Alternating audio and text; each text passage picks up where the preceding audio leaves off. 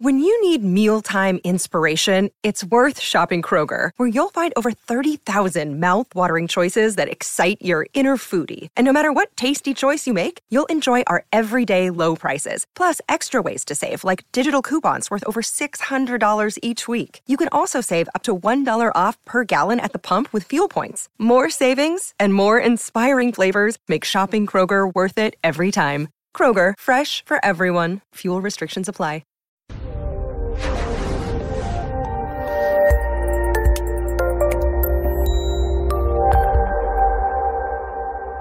I'd like to welcome everybody to today's presentation on Relaxation and Recreation Act. If you did not know it, which I think most of us probably do already, there is an entire field called recreation therapy, and you can get certified as a recreation therapist. So, we're going to talk a little bit about what recreation therapists do, but also how we can integrate relaxation and recreation activities into our treatment program and why it's important today. We'll review the function of mindless mindfulness and a variety of mindfulness techniques. We'll also explore mindlessness. We'll explore the concept of relaxation and recreation and identify some different methods for relaxation and recreation. I'm not going to spend a whole lot of time on theory. I really want to get to the nuts and bolts of what can we do with our clients, what we can can we have our clients do and what can we do group, especially if you work in a residential or an IOP setting. There are a lot of different activities that we're going to talk about that can be very enjoyable, I guess. Mindfulness, as most of you know, is just being aware of your cur- current state emotionally, mentally, physically, spiritually. How do you feel? What do you need? When we are stressed out, a lot of times we are in this emotional mind. We are in this autopilot. We are just acting to try to re- eliminate distress. We are really not mindful of the big picture of what's going on, which means because we're stressed, we tend to have tunnel vision. You know, we talked about that in several classes. When our HPA axis is activated, our main focus is fight or flee. When we are mindful, we are able to take a breath and stop and use some different activities to stress tolerance or whatever. Some of them may be relaxation or recreation in order to help us turn down that HPA axis or that threat response system so we can get into our wise mind and we can make decisions based on a broader array of information because we're getting rid of that. Think about, um, I, I've started doing crossword puzzles again lately, and it gets so frustrating to me sometimes that I'll be doing a crossword puzzle and I know the answer. I, it's right on the tip of my tongue, and golly, I cannot think of it to save my life. And I've learned with crossword puzzles that, you know, sometimes it's better to move on instead of getting all frustrated about not being able to solve the current issue, not getting all frustrated about the current problem. Because as you get frustrated, your tunnel vision starts in and it's harder to pull on some of those areas from your from your brain. A lot of that is what we're going to talk about today. Now, art therapy is a way of using uh, certain types of activities in order to help people delve deeper into understanding some of their issues. Relaxation and recreation is are really designed to help people get a mental and physical break from stress, as well as to increase self efficacy and positive feelings and positive chemicals. Mindlessness allows people to ignore minor stress until it adds up to a meltdown. If you're going, and a lot of people do this, they just go on autopilot all the time. They get up, they eat breakfast, go to work, they come home, they go to sleep, and repeat. And they're not thinking about is my life meaningful? Am I getting overly stressed? Am I starting to add stress into my little bank? Think about stress. Sometimes I have, have clients think create a piggy bank, if you will, and they put their stressors in that each day. And the ones that they deal with, they can take out. And the ones that they haven't dealt with, obviously, they leave in there. And we see how long it takes for that stress piggy bank to get to the point where it's overflowing. And I want them to recognize that, you know, just because we are not thinking about a particular stressor at the moment doesn't mean it's not still impacting us if we haven't dealt with. We want to encourage people to put stimuli, things in the environment that are going to trigger them to do mindless, mindful activity, trigger them to reflect on their day, trigger them to do relaxation and recreation activities. For example, if one of their activities is yoga, having a yoga mat rolled up in the corner um, or having a place where they go to do yoga that can prompt them to remember to do that. I know for me, I'm, I'm really bad about getting caught up in work stuff and I can forget to. So we'll talk about adding cues. For me, I have a um, push notification, an alarm on my phone that tells me, hey, get your butt up and go to the gym. And that reminds me to take a break. In order to help people increase their mindfulness and increase their awareness of what they need and become more in touch with how they're feeling so they can prevent get stressed out and they can recognize, you know what, a break right now. They can practice using a body scan, just going from head to toe. I like going top to bottom because I envision pushing stress out my um but going from head to toe noticing where the stress is noticing where there's pain or where there's comfort.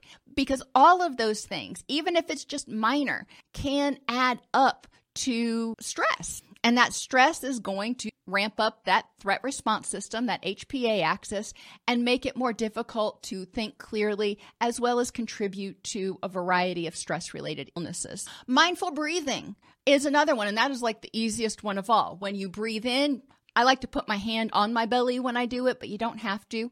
When you inhale, you feel your belly expand. You feel the air coming into your lungs. You notice how it feels, the temperature, if you're inhaling through your nose, you're noticing smells as well. Hold that breath. Notice what it feels like to hold that breath and then slowly exhale, noticing as you exhale. And I generally, when I'm inhaling, I'm thinking in with the good air, out with the bad air, or out with the stress. People can do mindful observation, just focusing on a specific object. I think most of us, when we were younger, sat by a candle or a campfire or a fireplace at some point and just watched the flames flicker. Being mindful just of that one thing moment is giving our brain a break from being stressed. It's not thinking about those stressful. It's just calming down and focusing on this one thing. Environmental awareness is another thing that we do, just taking a moment and opening our awareness to what's going on. What's in the environment? What does it feel like? What's the temperature? What do we smell? What hear?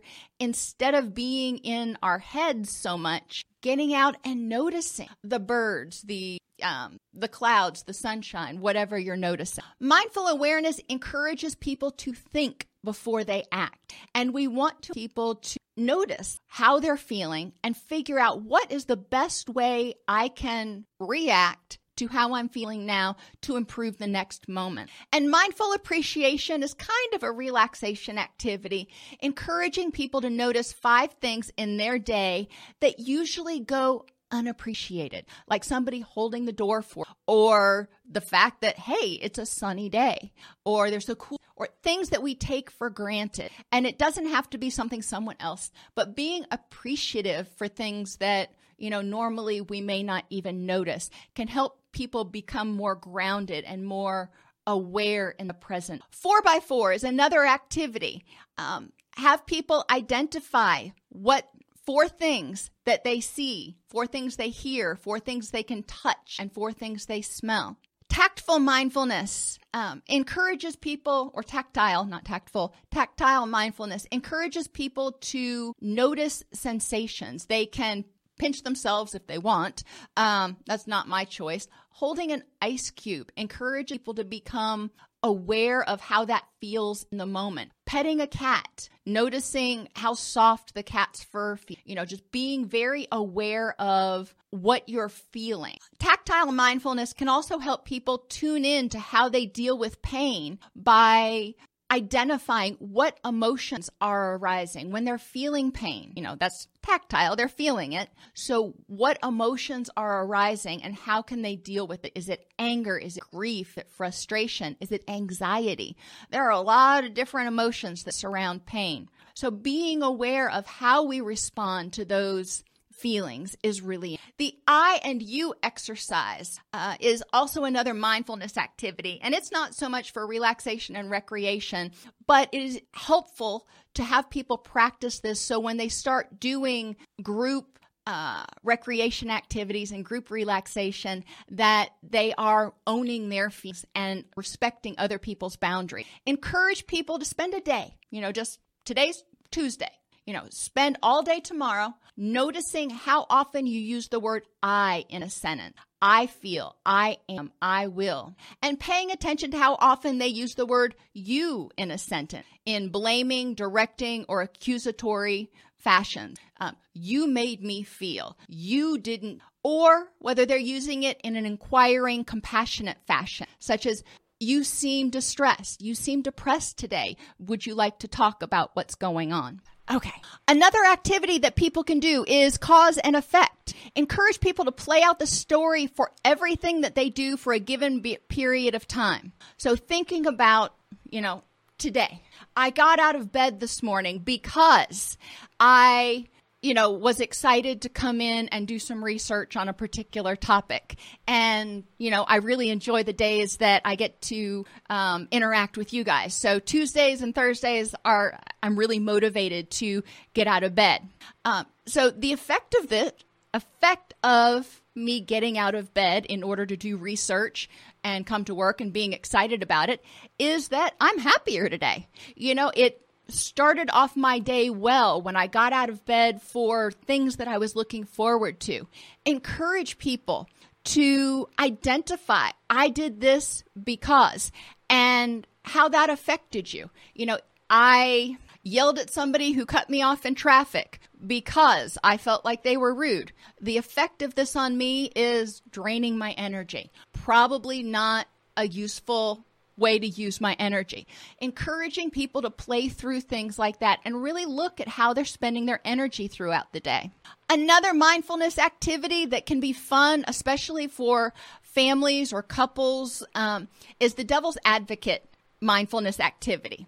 Have the person act as if they believe the opposite of what they believe about something or take the other person's perspective. Make a note of how they feel and new perspectives that they gain. Encouraging people to expand their awareness can also be part of a mindfulness activity. When um, you know, little kids are playing on the playground and one kid takes another kid's ball or shoves him off the swing or something especially young children, are very egocentric and they have difficulty taking other people's perspectives. So when you say, How do you think that made Johnny feel when you did that?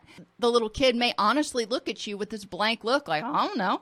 If you instead ask him, How would you feel if Johnny did that to you?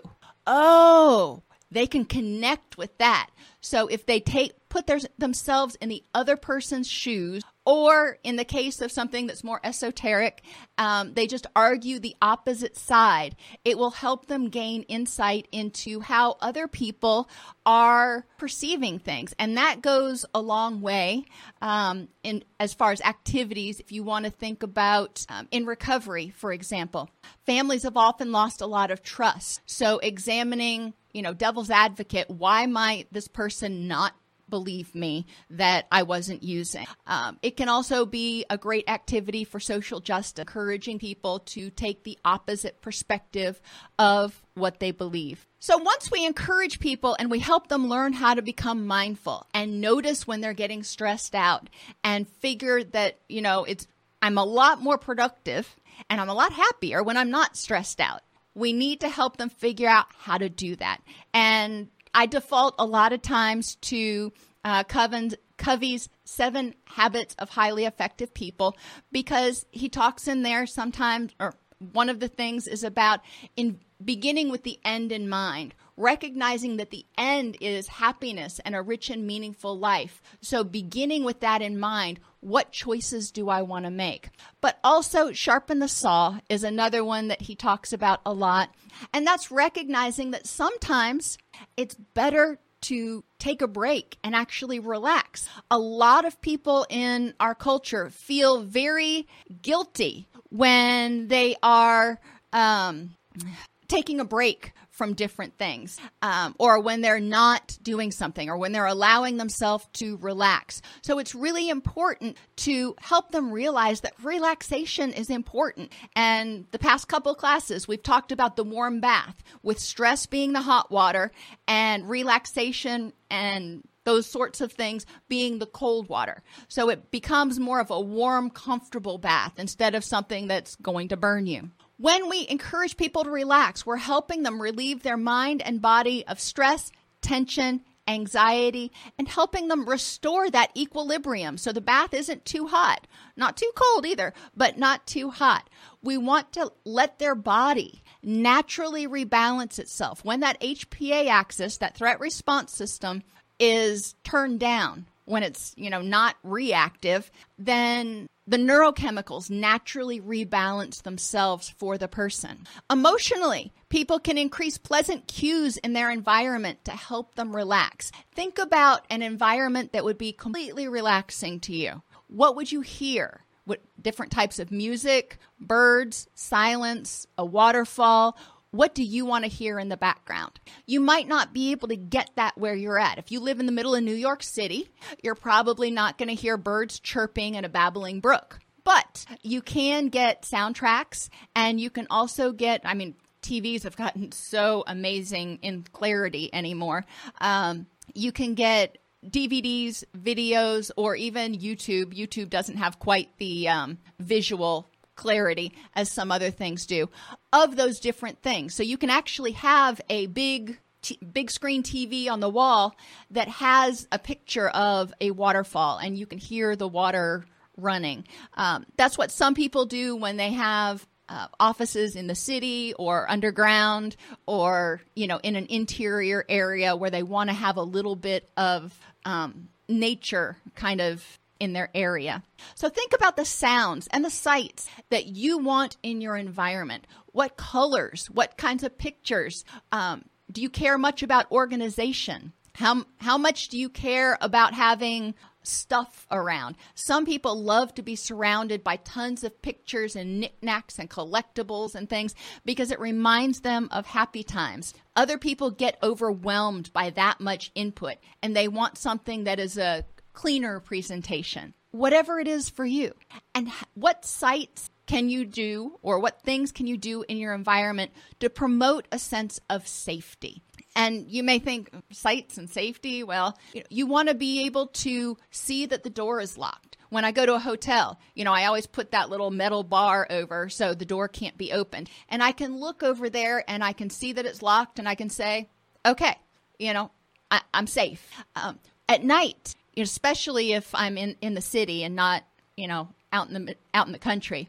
Closing the blinds at night because you know at night you see your reflection and you can't see what's out there and everybody can see in and it's kind of creepy. Or at least I find it that way. I like to know what's out there. So at night I close my blinds, I close my um, curtain, whatever it is that helps people feel safe. Temperature and texture are also important. You want to have a good temperature so you're not um, sweating, so you're not too cold. That will help you feel relaxed because when your body temperature is not where it should be, that HPA axis kicks off. So, what is a relaxing temperature for you? Bless their hearts in my house. You know, I like cold. So, over the winter, um, you know, I keep it where I like it, and everybody else just has to put on layers.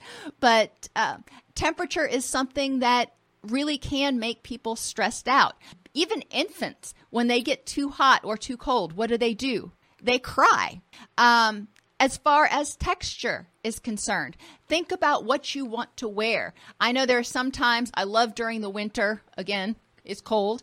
Um, and I can wear the soft, fuzzy sweaters. Love those things. I like the feel of them.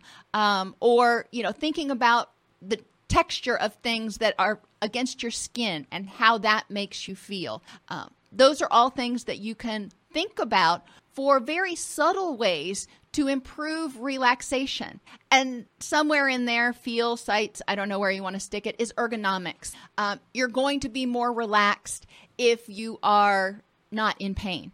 And smell. For some people, it's crisp air, like opening the windows. For other people, aromatherapy. Some people like incense. Whatever it is that you like for smells. Now, where you are, um, you know, if you're at work, for example, you may not be able to have strong scents.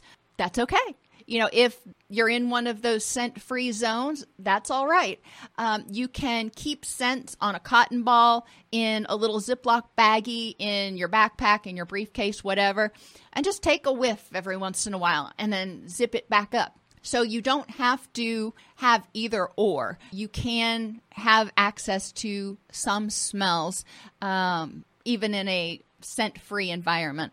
And it's a fun thing to do with these different things for relaxation to have clients brainstorm. What types, for example, what types of pleasant cues can they put in their environment that would help them feel happy, relaxed, or creative? Cognitively, encourage people to take time each day, even if it's just two minutes, to just be. And that goes with that mindfulness opening their attention to how they are in the moment, not thinking about it, not judging it, just radically accepting how they are. Uh, using guided imagery can help people relax. And I did last Saturday, I did a uh, live video presentation on, on YouTube on different ways or kind of a quick start guide to different ways you use guided imagery. Relaxation is one of them. And you can imagine, you know, you can use guided imagery and envision your muscles relax. You can envision, um, you know, getting a massage. You can envision the color blue, for example, which is a cooling color, just gradually wafting over your body and cooling down, cooling your body down and helping your muscles relax. There are a lot of different ways you use guided imagery for relaxation. You can read something that's enjoyable and non stressful or learn a new hobby. It does take energy to learn a new hobby, but it does help you relax. And we're going to talk more about hobbies when we get down to recreation. For physical relaxation, this is what we typically think of when we think of relaxation. When we relax physically, we're helping ourselves to relieve pain and muscular imbalances and regulate blood flow.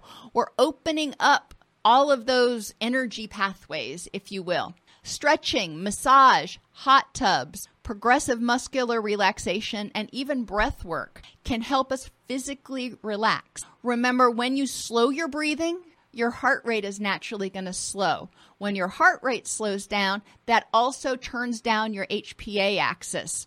So that can be um, all of those things can be helpful and encouraging people to remember whether they're if they're stretching you know, it's not just down and back. You don't want to bounce. You want to go down. You want to hold for at least a count of eight. Same thing with breath work. When you breathe, it's not just you know, hyperventilating deep breaths like you do in the doctor's office when they're listening to your chest. You want to breathe in for four or eight, hold for a period of time, and exhale. I generally say four in, four hold, four out because most people can do that without much distress. Some people like to do eight, eight, and eight. Whatever works for you. Socially, social environments that promote calm, tranquility, and happiness can help us relax. What that is for you is partly going to depend on your temperament and your history. If you've got a lot of trauma history, you may not want to be at a nightclub where there's like hundreds of people around and you're getting bumped and all that kind of stuff. What kind of social environments help you feel calm, where you can connect with yourself because, you know, being your own best friend is definitely really important, but also connect with other people. Extroverts will probably tend to be more relaxed in, you know, a group. Even when I go to the library, you know, especially when I was in college, I used to love to leave my dorm because it, I was all by myself and I felt isolated and go to the library. I found it more relaxing to study at the library just because there were other people around, not because I was even talking to them. Encouraging people to think about social environment that promote calm in them. Laughter is a great tool for promoting the the release of endorphins, the release of serotonin, and just overall relaxation. When we get a good belly laugh, we're also increasing oxygenation throughout our body, which can help improve energy and mental clarity as well. So, laughter actually is really good medicine. Encourage people to do things or look at things, do something that makes them laugh each day. And this is where social can be helpful. Uh, my daughter every night when we're you know at dinner she's showing me things that she saw on the dodo or somewhere else that made her laugh. And, you know, she shows them to me, and of course, they make me laugh most of the time. So that is one way that laughter actually can be relaxing as well as social. People who are judgers on the Myers Briggs uh, tend to not like surprises and need to plan for particular events. So, socially, it's going to be more relaxing for them if they know that two weekends from now, we're going to go to um, on the lake on John's boat. You know, they can plan for that, and that's something they can look forward to, and that is um, it gives them something to be excited to uh, about, but it also relieves any stress because people who are strong on that J component have difficulty with spontaneity. On the other hand, people who are perceivers, who are more spontaneous, love surprises and they get really excited and prefer not to have to exert the mental energy of planning everything out. They like to fly by the seat of their pants, so to speak. When you think about your personal preferences and social interactions and things that you do, you know, thinking about whether it's you need a lot of advance notice and you plan it out in order for it to be relaxing, or if you'd rather just get up. Environmentally, encouraging people, and we talked about this a little bit already, encouraging people to look at the colors, sights, light levels, temperature, locations, sounds, and the organizational level.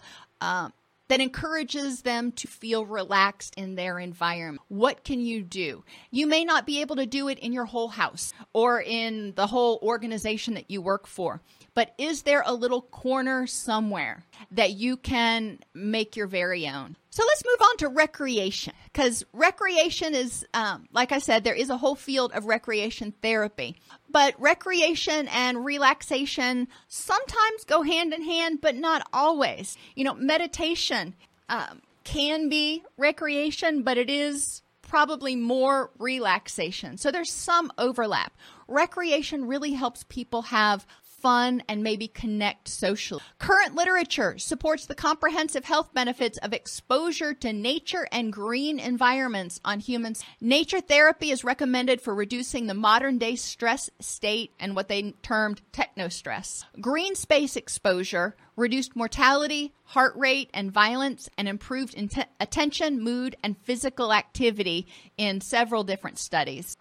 And in one that looked specifically at children and adolescents, it was found that green space exposure um, uh, was especially helpful with children that had hyper hyperactivity and inattention problems. So that green space when you're out there in a in nature, it can help people actually calm down a little bit. Um, they don't exactly understand why, but they have found that parks um, it doesn't have to be going out into the woods somewhere, even just going to a park that's a green space that has, you know, birds and, and, and trees and stuff, and the person is unplugged. You know, they're not walking around with their nose in their iPad can be really helpful. Recreation is different from art therapy in that it is not designed to delve into past issues. It's beneficial to the individual because it decreases cortisol and stress chemical levels and it increases relaxation chemicals. It helps sometimes distract people from problems so they can enhance clarity, kind of like me and my crossword puzzles. It can increase wonder and awe when people are outside in nature doing recreation or even maybe they go to a some sort of sporting event and they see, you know, people who are at top of their game, so to speak, uh, performing, and it's just awe inspiring when we do that. We're focused on what they're doing and uh, that that sense of wonder, and it also increases self esteem and self efficacy when we are doing things and we look back and we go, "Hey, that was fun," and I didn't, or I didn't know I could do that, or look how how well I've progressed in doing these things. Recreation can really help people, you know, enhance their self confidence. So, individual recreation activities. One thing you can do is just the simple old alphabet list. You can put it on the board. That's I find that to be a little bit boring. I usually go around the group and we go through the alphabet, and whatever letter somebody gets, they have to identify some sort of recreation activity that they could do. So obviously, Q, X, Z, some of those are a little bit more. Actually, Z is not. Z is usually go to the zoo, but um, some some of the letters are a little bit more challenging to do, but it can be fun to kind of see what people come up with. Some of the activities, going on a nature walk, can help people you know, unplug. You know, it's that bathing in bathing in nature, if you will, um, and just becoming more grounded and more aware of the environment. Gardening, whether it's gardening for food or making a meditation garden, can be very re- relaxing and it can be recreating. Also, some of these things like nature walks and gardening get, it, get us outside. So we're getting more vitamin D, which contribute to improved mood and improved health. Meditation, yoga, and martial arts are all physical recreation things that you can do um, in progressively, you know, more active modes, if you will. Yoga is slow. It's definitely taxing on the person, but it is a slow, controlled thing. And a lot of people report increased self esteem, not only by being able to do things, you know, learning how to do different yoga poses they couldn't when they started, but also because it increases their self awareness as well as their coordination and their esteem and a lot of other stuff. There's tons of research on the benefits of yoga. Martial arts can be anything from from karate to tai chi to taekwondo. Um, there's definitely a lot of mastery and focus and introspection doing those sorts of things, but they can be very recreational. The nice thing with those things is they can be done individually and or as part of groups. Sports and exercise are things again that can be done as part of a group or individually. There's a lot of research that has shown that exercise, you know, actually doing sports or exercise increases serotonin levels as well as oxygenation. And if you're enjoying what you're doing, then you're increasing all kinds of other happy chemicals like dopamine. So, you know, you've got lots of bonuses there. Dancing is another thing. Art can be painting, drawing, cr- crocheting, woodworking. There are a lot of different forms of art. When I worked in residential, a lot of times I'd work with clients and I'd say, "What is it that you enjoy doing when you're when you're sober?" And they look at me and go, "I have no idea." So I encourage the clients to identify one thing each day to try. And, you know, of the offerings that we had at, at the clinic to start identifying things that they like. I mean, we had um, vo- a volleyball court. We had a nature trail. We had art art classes and an art room they could go to. There were a lot of different things they could try out to start reconnecting and figure out you know, what is it that I really enjoy doing? And it's not just people who are in recovery. There are a lot of us who have been on autopilot for so long. You know, we've been focused on being a caregiver and an employee or a student for so long that we really weren't stepping outside of that role for recreation. So sometimes we need to take a step back and say, all work and no play um, is not a good thing. Music can be listening to music. I love listening to music and kind of getting in the zone with different uh, playlists. Performing music or singing. Sometimes just singing out loud to myself at the house, you know, sing like nobody's listening, thank, thank, thankfully. Um, it's fun and it's enjoyable for me. Play with your animals or animals at the pound. Animals are so loving and so appreciative of attention.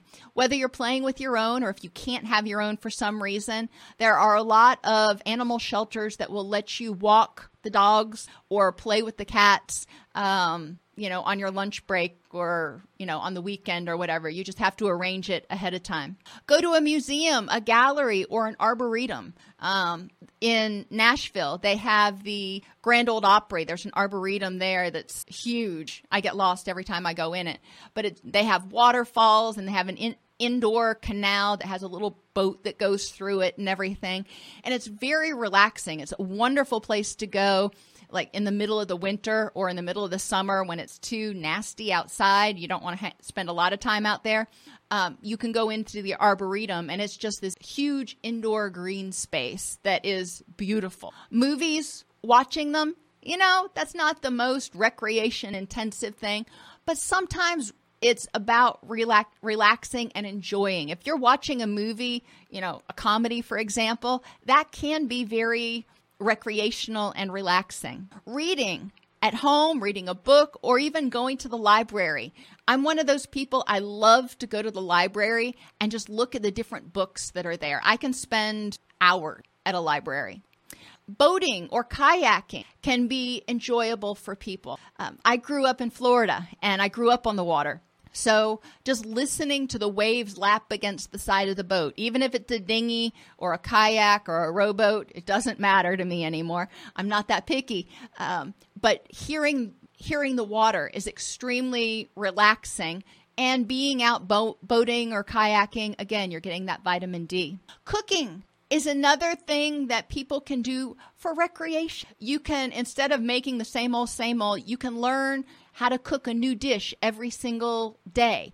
And this encourages those creative juices. It encourages um, people to become more aware of taste sensations. It increases self esteem and self efficacy.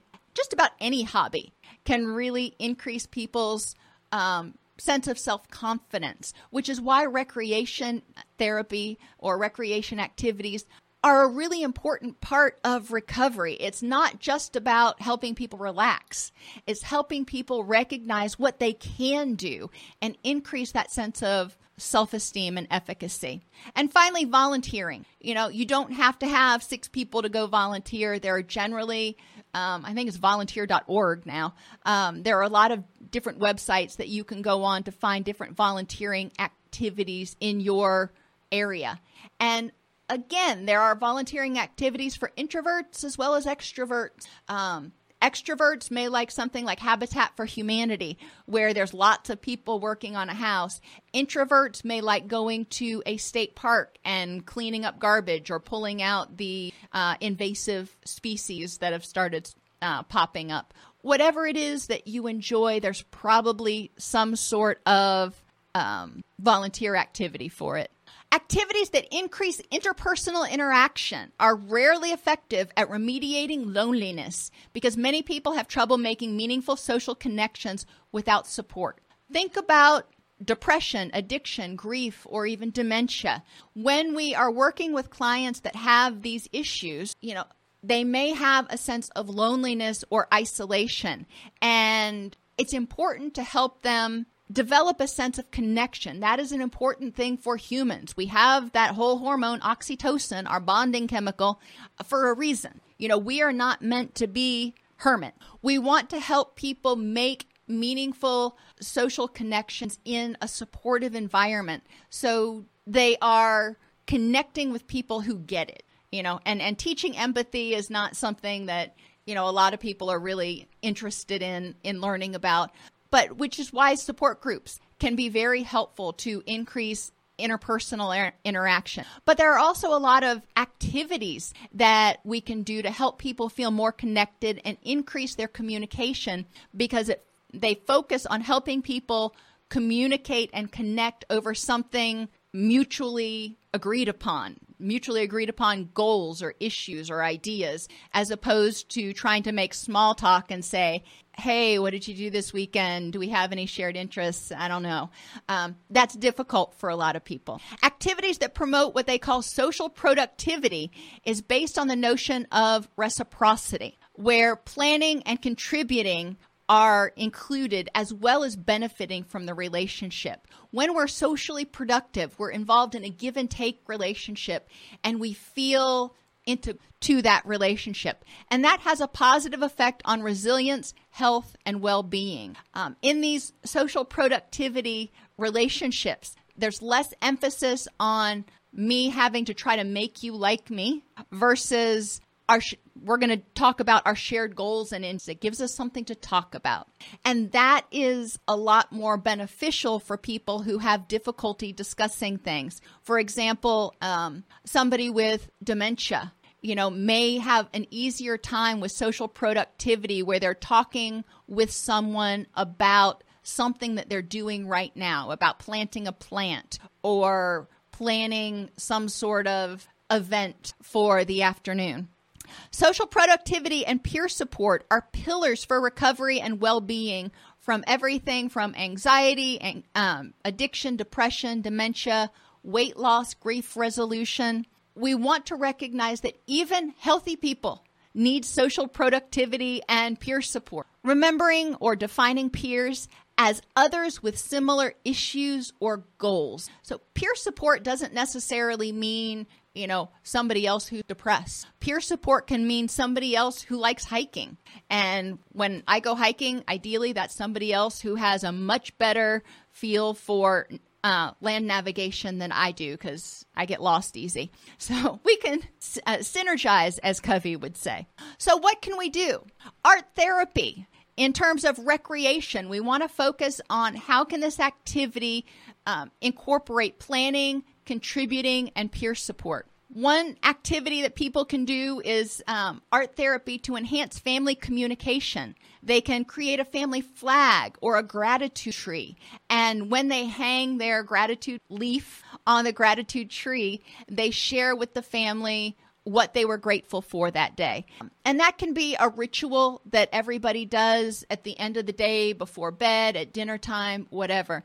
Um, and family flags or group flags can also be really fun. And they can, the nice thing with these things is they can involve people of all ages. You know, people, children who are four or five can contribute just as much as, you know, grandparent. Normalize and provide peer support for shared experiences by doing things like a trauma quilt. And the trauma quilt that we used to do in Florida, each person made their own square for the trauma quilt and it got added to the squares everybody else created.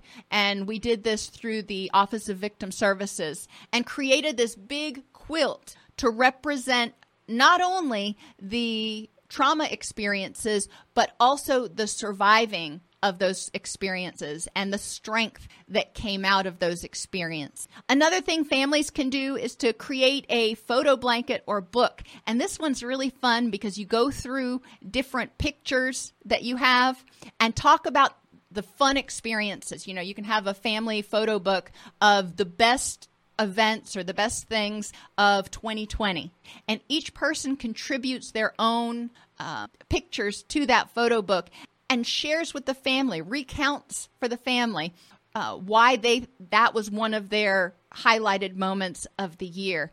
And then you get that printed out and you have that to go back and look over all of the time. In nature, as groups, um, or as families. You can go out on nature walks and just practice being mindful, noticing the different types of trees that you're walking past. Um, you can just walk in nature for stress reduction, not even focusing on noticing anything, but clearing your mind and just being aware of the moment. Or you can take a little more active stance and, you know, as a group and get involved in some sort of conservation activity. Um, you know, you can go bird watching and build uh, bird boxes for a particular type of bird, like the um, we call them chicken hawks, like kestrels. Kestrel boxes are really needed, as well as bluebird boxes. And that's a great activity for people to get involved in because they're contributing, they're planning, they're talking, they're sharing um, experiences around something that they're all passionate about. And it doesn't have anything to do with the stresses of their daily lives. You can also do community gardens. I love these because they can help te- teach people self sufficiency, how to grow their own. Um, grow their own food. If and you have some master gardeners out there and some beginners and they can teach one another and share. Um, you can also share your harvest at the end of the season. So those can all be fun things. And when you're out there weeding or tending you're also people also tend to talk to one another and share anecdotes or whatever you want to tips for how to for example, control the aphids on the tomato plants. You can also, um, and people also benefit from community gardens by enhanced nutrition. They're they have the possibility, if they do it organically, of getting organic produce that is fresh as soon as you pick something off the plant, it starts losing nutrient value. So the faster you get it to your mouth from the plant, the more nutrients that you're going to get out of it. So that's those are some benefits of community gardens.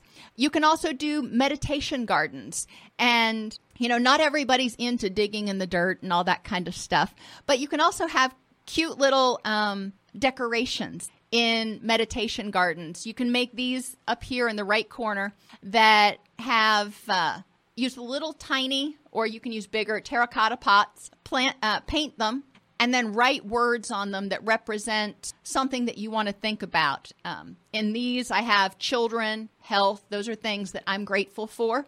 Um, you could put something on it like um, hope, faith, courage, love, you know, whatever it is that you want people to think about when they're in the garden and they see the little terracotta mushrooms, if you will, um, interspersed throughout the plants. So there are things that people who are not into getting down and dirty and digging um, can do to help decorate and design what it's going to look like. At treatment centers, or even if it's an outpatient clinic, if there is a place that people can make more relaxed, you know, maybe they decide that um, there's a patio, what the smoking patio or what used to be the smoking patio that has some green space around it that they can plant some flowers and make it more of a harmonious space that people can sit at and, and enjoy nature for the moment.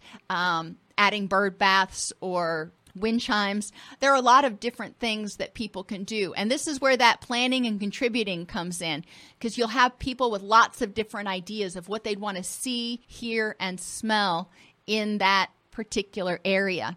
Um, this is a great activity also for um, residential facilities, whether it's long term care facility for people with dementia, for example. They've shown tons of positive research on gardening and green space in helping people with dementia feel happier and stay more cognitively present. Music is another thing, and we talked about it a little bit with individual. You can make themed play music playlists and share them with the group. So one activity that I do with my group sometimes is, you know, we'll be talking about um, recovering from a breakup, for example, and that may have been the topic for the day. And I'll ask them to bring songs um, or make a small playlist and bring it back with them the next time that shares some songs that are good to listen to when you're getting through a breakup. One songs that show strength and, you know, courage and all that kind of stuff. You can have people identify a song that has lyrics that are meaningful to them and share them with the group, whether it's at dinner with the family or with your therapy group. Having them identify a song that has, you know, even if it's just the chorus that is meaningful to them and explain to the group why it's meaningful. So it becomes meaningful to other people and people can talk about, oh yeah, I've heard that song or I love that song or have you heard this song? So again, you're not talking about the person, you're talking about a shared interest. And that encourages that sense of community and that encourages the um, reciprocity in the relationships. And performing, even karaoke, can be recreational. Some people, it takes them a little while to warm up, to feel confident. Um, to do karaoke, but once they start doing it, some people love it. Some people hate it. You know, I'm not going to push anybody to do it, but sometimes performing is something that is very therapeutic. There's a residential program um, called Cumberland Heights that's on the other side of Nashville, and they have an entire music therapy wing where they've got tons of different instruments obviously being in you know Nashville there are a lot of people who have musical inclinations that are in treatment. So that works really well for them. They can share, they can have little jam sessions together, something that is helping them develop their interpersonal skills, develop a sense of mutuality and support without having to focus all day, every day on their quote issue. Community classes and meetups are also great. We want people to develop support systems outside of therapy um, or people who aren't in therapy. need support systems. And as they transition, maybe they move or they're transitioning to a different phase in life. I turned in my daughter's final grade report. So my, both my children have officially graduated from high school now. I was sad yesterday. But anyway, I digress.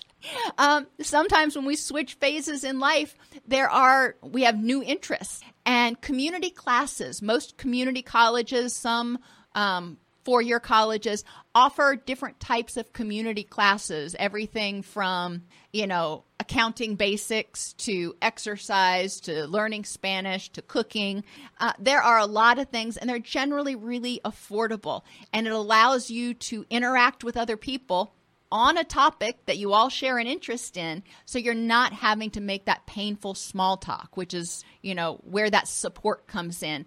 And by engaging in the class you're developing a skill which enhances self-esteem and efficacy and it's a win-win. Meetups are another place that you can go on meetup.com um, and and look for different meetups in your area on things that interest you. For people who are more introverted. Uh, I will note that a lot of meetups, they may have 5,000 people in the meetup group, but a lot of times with the meetups, you know, only a small number of people attend. And you can see who's attending by who's RSVP'd. So if you are more of an introvert and you want a smaller group, you can just RSVP to the smaller, you know, activities where only you know, four or five people are going. Drama clubs can be really fun. There are my uh, boss's husband when I was in college uh, was an actor. Um, he was in a community community theater group, and he just loved it. This was his recreation, and he was able to, you know, find himself in in many different ways through acting and that was fun for him. In treatment team based or in families team based board games can also increase um, communication. Now it can go the other way and increase competition which you know can sometimes get ugly. But if it can be done in in fun and lighthearted and in a lighthearted way games like Pictionary, Taboo, Charades, Family Feud, any of those games where teams work together to find the answers, again, increases um, talking, collaboration, communication, and generally laughter. And finally, fundraising or cause support. This can be another one where it actually it's work, but it can be fun. If you're really in, you know, interested in something, raising money for uh, saving foster animals or something. You can get together with a group who is similarly passionate and figure out things to do. You can plan a fundraiser. Like around here, we have something called Pedal for Paws, which raises money for one of the spay neuter clinics, and it's a it's a bike race thing. Um, 5Ks. There are a lot of different things, but that draws on people's marketing abilities or willingness. Some pe- some people will need to have some art skills that they can contribute. Some people will ne- need to have more um, uh, other skills. You know, there are a variety of skills that are needed for creating some sort of fundraising campaign. But it can be, if again you don't get too stressed out about it, it can be something fun where it's sort of recreation because it's something you're passionate about, but it's not work. Mindfulness involves increasing awareness of our emotional, mental, and physical selves. It helps us develop an understanding of external stimuli that influences us internally. Relaxation is a technique used to restore equilibrium after a period of stress.